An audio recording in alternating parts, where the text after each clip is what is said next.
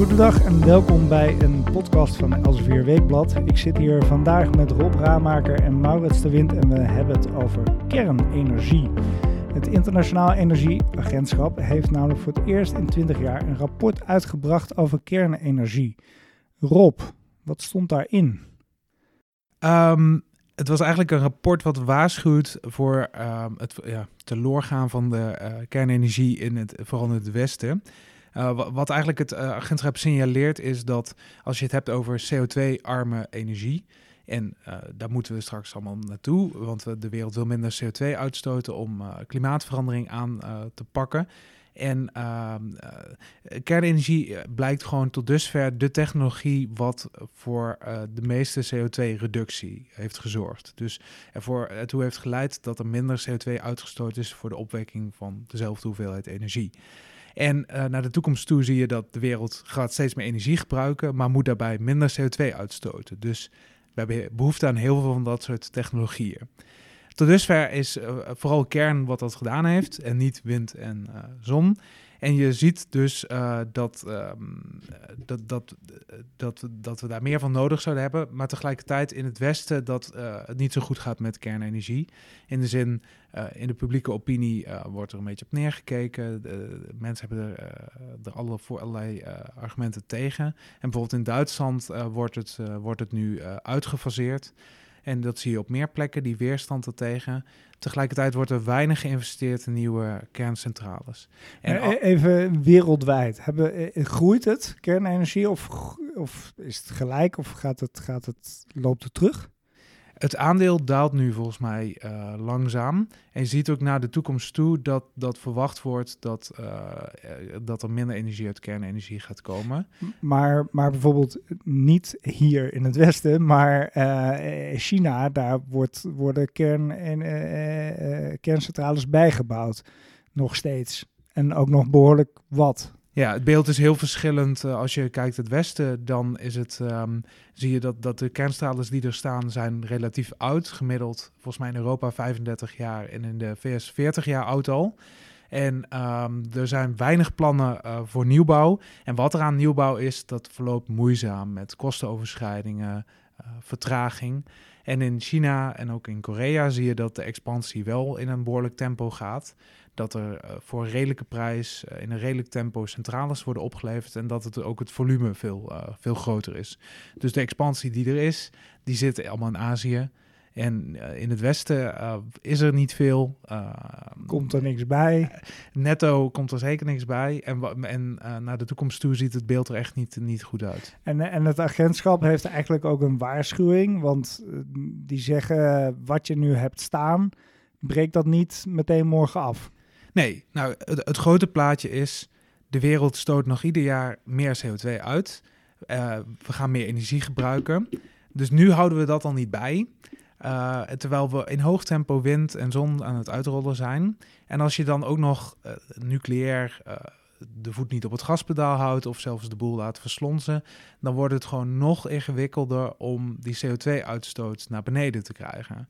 Dus hun waarschuwing is, oké, um, volgens in principe willen ze ook wel investeringen in nucleair, maar in principe zorg dat je wat je hebt staan, dat je dat goed onderhoudt, zo lang mogelijk open houdt. Juist een centrale die er nu al staat, daar is de meeste CO2 al uitgestoten, want dat zit hem in de bouw. En op het moment dat hij er staat, dan is al dat geld al uitgegeven, al die CO2 is al uitgestoten. En dan zou je hem eigenlijk tot de laatste druppel moeten uitmelken voor CO2-arme uh, stroom. Um, en dat, dat is een beetje een waarschuwing naar het westen van wat je hebt staan, gebruik dat alsjeblieft zo goed mogelijk.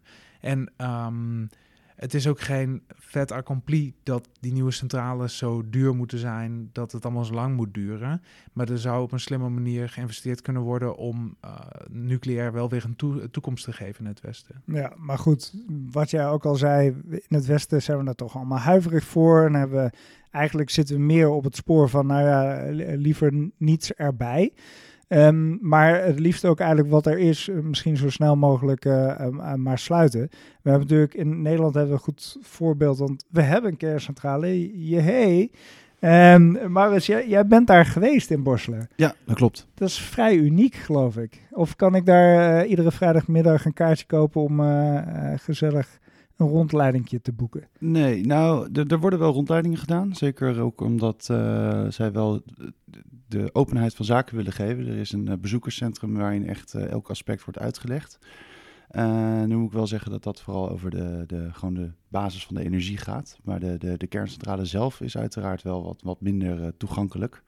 Maar ook daar heeft de organisatie die dat runt, EPZ, mij een kijkje achter de schermen gegeven. Cool. Hoe, hoe, hoe was het om daar binnen te lopen? Ja, dat is leuk. Um, het is een oude kerncentrale. Hij is, ze zijn gestart met de bouw in 68 en in 73 is hij aangegaan. En het bijzondere aan de kerncentrale van Borstel is dat heel veel dingen gewoon in één keer goed zijn gegaan. En dus ook niet vervangen hoefden te worden.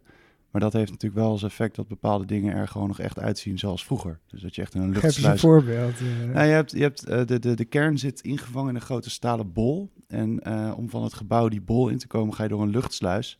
En dat gaat met dikke stalen deuren met kettingen en tandwielen. En dat ziet er gewoon, je voelt net alsof je in een, in een oude onderzeeboot zit of in een oude James Bond film. Ja, ja, oké. Okay. Ja. En, en uh, kun je een omschrijving geven van wat je, wat je daar voor je ziet als je daar binnen bent? Um, nou ja, je, je, begrijpt dat, dat je werkt daar met veel stralingsgevoelige stoffen. Dus dat alles eigenlijk wel goed is dichtgemaakt. Dus je ziet vooral heel veel beton en heel veel staal. Nu had ik het geluk dat ik daar, toen ik daar was, en ze zouden twee weken daarna zijn ze, gaan ze de kern openmaken om de elementen die uh, op zijn eruit te halen en te vervangen voor nieuwe. En daarom was een deel uh, daar wel open. En dat was een, soort blauw zwembad waarin allerlei, uh, ja, allerlei elementen al klaar stonden. En dat, dat geeft je toch wel echt een gevoel van, uh, wauw, je staat toch wel echt nu met je neus op de actie. Mijn eerste vraag toen, toen Maurits dat vertelde ook, was het Cherenkov-straling? Maar nee. Nee, nee, dat bleek het helaas niet te zijn. Dat, het, was, het waren blauwe lampen. Het was niet de bekende blauwe straling ja, ja. die we van plaatjes kennen. Want hoe, hoe gaat dat? Word je, word je, uh, word je nog getest voor en na? Gaat er een, een tellertje langs je lichaam om te kijken van gaat, het, gaat allemaal nog goed? Ja, absoluut. Je krijgt sowieso beschermende kleding aan. Dus haarnetjes, veiligheidshelm, speciale stofjassen, kapjes om je voeten. Er gaat iemand mee, die heeft een apparaatje bij zich dat straling meet. En op verschillende punten ga je inderdaad door poortjes heen die registreren of jij straling afgeeft of niet. En uh, nou, het bleek niet zo te zijn. Dus hij is, uh, hij is nog steeds bent, veilig. Je bent veilig. Ja, en jij bent veilig weer teruggekomen. Dus dat. dat. is ook wel fijn. Ja. Um, jij zei, uh, de, die centrale is dus nu al tientallen jaren oud. We hadden het net inderdaad over um, wat, wat, wat moet het Westen met dat soort... Um, centrales, die moeten eigenlijk, uh, zegt het uh, agentschap, het liefst nog een tijd lang open blijven. Wat, wat, wat is voor borstelen bijvoorbeeld de, hoe, lang zou het mee kunnen? Nou, het, idee was toen hij in 73 aanging dat hij 40 jaar zou draaien en in 2013 uh, dicht zou gaan. Daar is medio 2000, ja, gewoon ergens tussen 2000 en 2010, is die termijn verlengd tot 2034. Dat is voor nu de einddatum, maar omdat er natuurlijk wel een vraag naar nieuwe en schone energie blijft, uh, wordt er uh, nu uh, breed onderzocht of het langer open kan blijven. En wat mij daar werd verteld is dat ehm, de kerncentrale wordt onderhouden alsof hij inderdaad heel lang daarna nog door moet. Want je kunt natuurlijk niet zeggen dat oh, in 2034 gaan we dicht, dus vanaf 2020 plegen we geen onderhoud meer. Want ja, je werkt toch met onveilig materiaal. Dus je moet zorgen dat alles heel erg veilig is. Dus die kerncentrale is prima geschikt om nog ver na 2034 open te blijven. Want in, in eh, de, Rob, misschien weet jij dat ook. Wat voor een, um, dingen slijten in zo'n centraal? Ik bedoel, eh, waarom is die maar 40 jaar of 50 jaar of 60 jaar goed genoeg? Zit dat in, in inderdaad het beton en andere veiligheid eromheen die minder uh, of meer straling uh, gaat loslaten, om het even zo te zeggen? Of waar, waar zit het hem in? Um, nou, de, daarvoor weet ik niet genoeg van die bouw van de centrales. Ik ben meer van het klimaat. Uh, ik weet wel dat um, nieuwe centrales wel weer heel veel extra nieuwe veiligheidsmaatregelen krijgen. Dus de nieuwe generatie reactoren zijn nog veel veiliger dan borstelen. En wat je dan vaak ziet is dat ze dingen in meervoud aanleggen. Dus als iets stuk gaat, is er een vervanger en een vervanger van een vervanger. En er wordt ook heel veel gedacht over passieve veiligheid. Dat op het moment dat systemen uitvallen, dat op een passieve manier, dus zonder actief handelen of energie, uh, elektriciteit, uh, dat, dat, dat er een veilige situatie ontstaat. Dus dat je niks actiefs hoeft te ondernemen om in geval van, als er iets misgaat, een veilige situatie te, te creëren. Dat is grappig dat je dat zegt, dat, dat de nieuwe generatie dat heeft. Maar bijvoorbeeld uh, de vervanger van een vervanger, dat, dat zijn dus zaken die in borstelen al wel aanwezig zijn, omdat die dus in de eerste keer in de jaren zeventig gelijk goed zijn gegaan. Dat is een voorbeeld van dit soort, uh, van die uh, unieke... Want, jij zei het maar, toen dacht ja. ik van ja, ik mag hopen dat als je een kerncentrale neerzet, dat dat redelijk goed gaat meteen.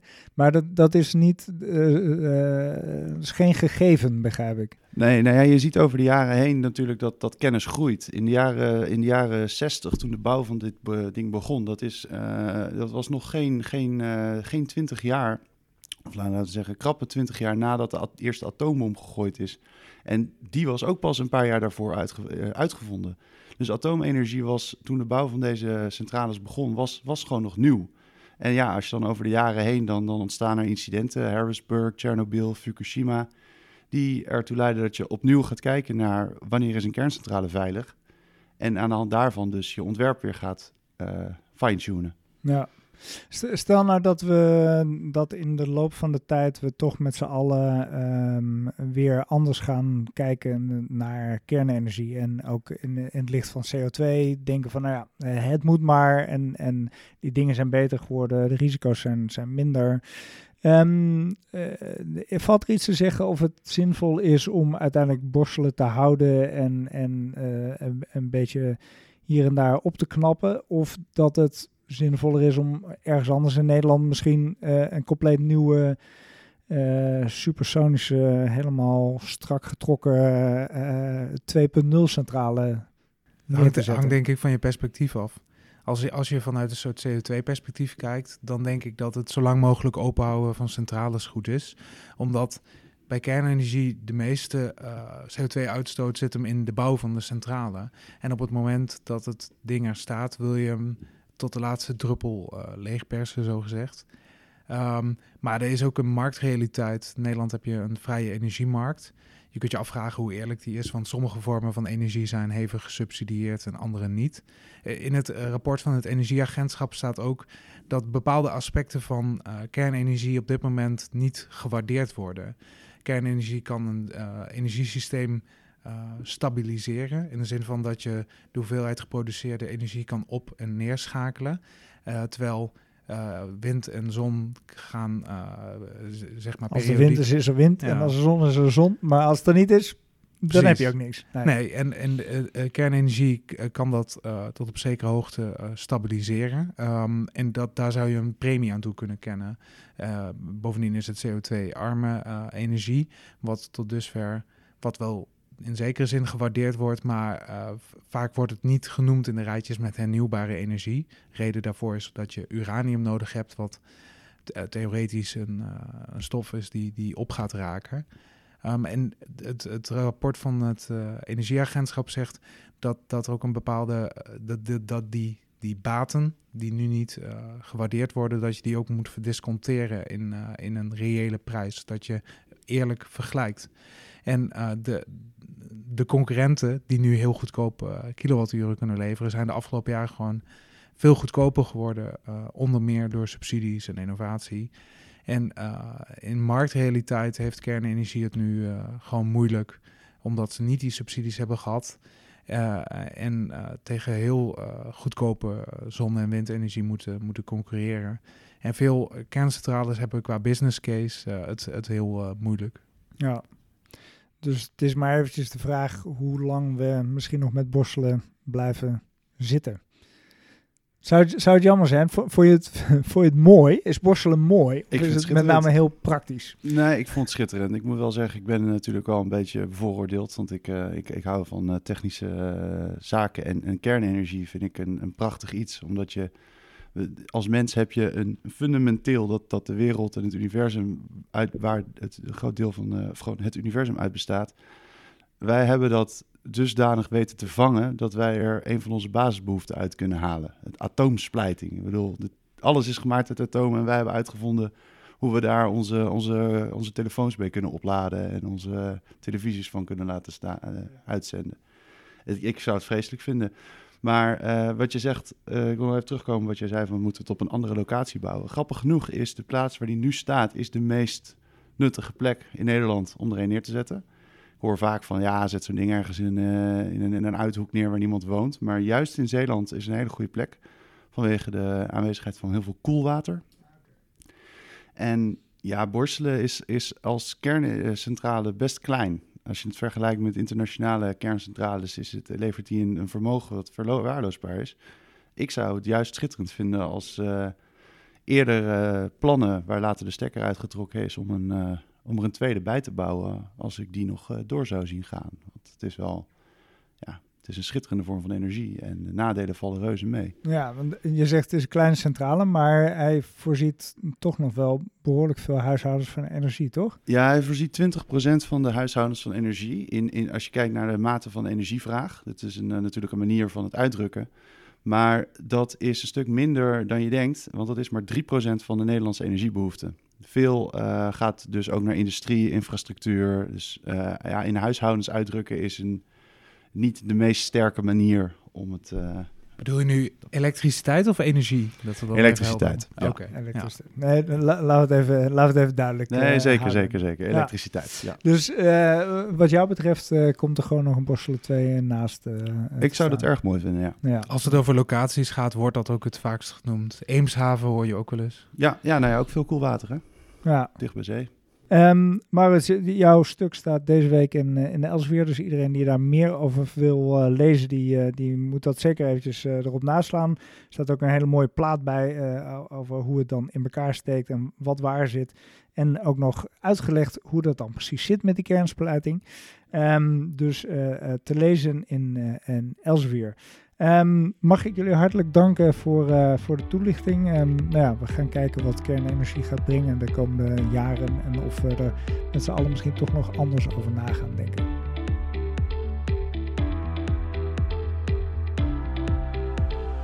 Dit was een uh, podcast van Elsevier Weekblad. Mijn naam is Vincent Andriessen en ik dank u hartelijk voor het luisteren.